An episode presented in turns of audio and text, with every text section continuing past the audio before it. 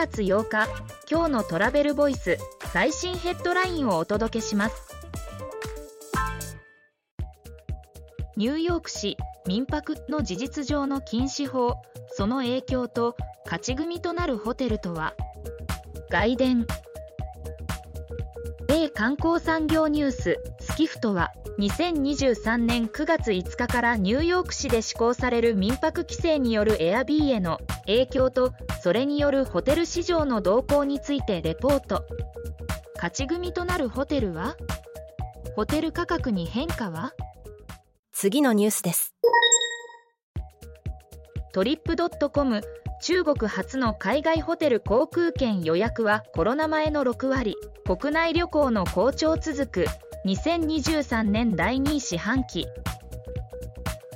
Trip.com GroupTrip.com の2023年度第2四半期2023年4月から6月の海外ホテル及び航空券予約はコロナ前の60%まで回復。売上高は前年同期比180%増の112億人民元約2240億円。当期利益は6億3100万人民元約126億円に大幅に増加。次のニュースです。貸切バスの加減運賃が引き上げ各地方運輸局が新たに講じ高付加価値サービスも可能に。各地方運輸局が管内の貸切バスの新たな運賃料金額を2023年8月25日付で公示した。運賃の一例は関東運輸局管内の大型車の場合1キロあたりの加減額が120円から160円1時間あたりが5310円から6580円に。次のニュースです。JAL 年末年始の成田コナ線を週3便で運行ハワイ線は週33便に成田グアム線は毎日運行に増便。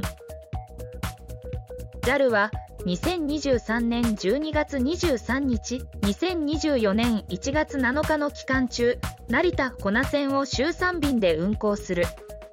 日本ハワイ線は計週33便に。また成田グアム線は毎日運行に増便。レジャー需要が回復していることを受けて。次のニュースです。クラブツーリズム都市部のスキル人材を副業で地域企業に仲介する事業開始。第1弾は山口の湯田温泉。第2のふるさとへの発展も。クラブツーリズムが未来ワークスと業務提携観光に課題を持つ地域の自治体や企業に専門スキルを持つ都市部の人材を副業として紹介。伴走支援しながら自走化の仕組みづくりを図る。記事の詳細はトラベルボイス .jp で。ではまた明日。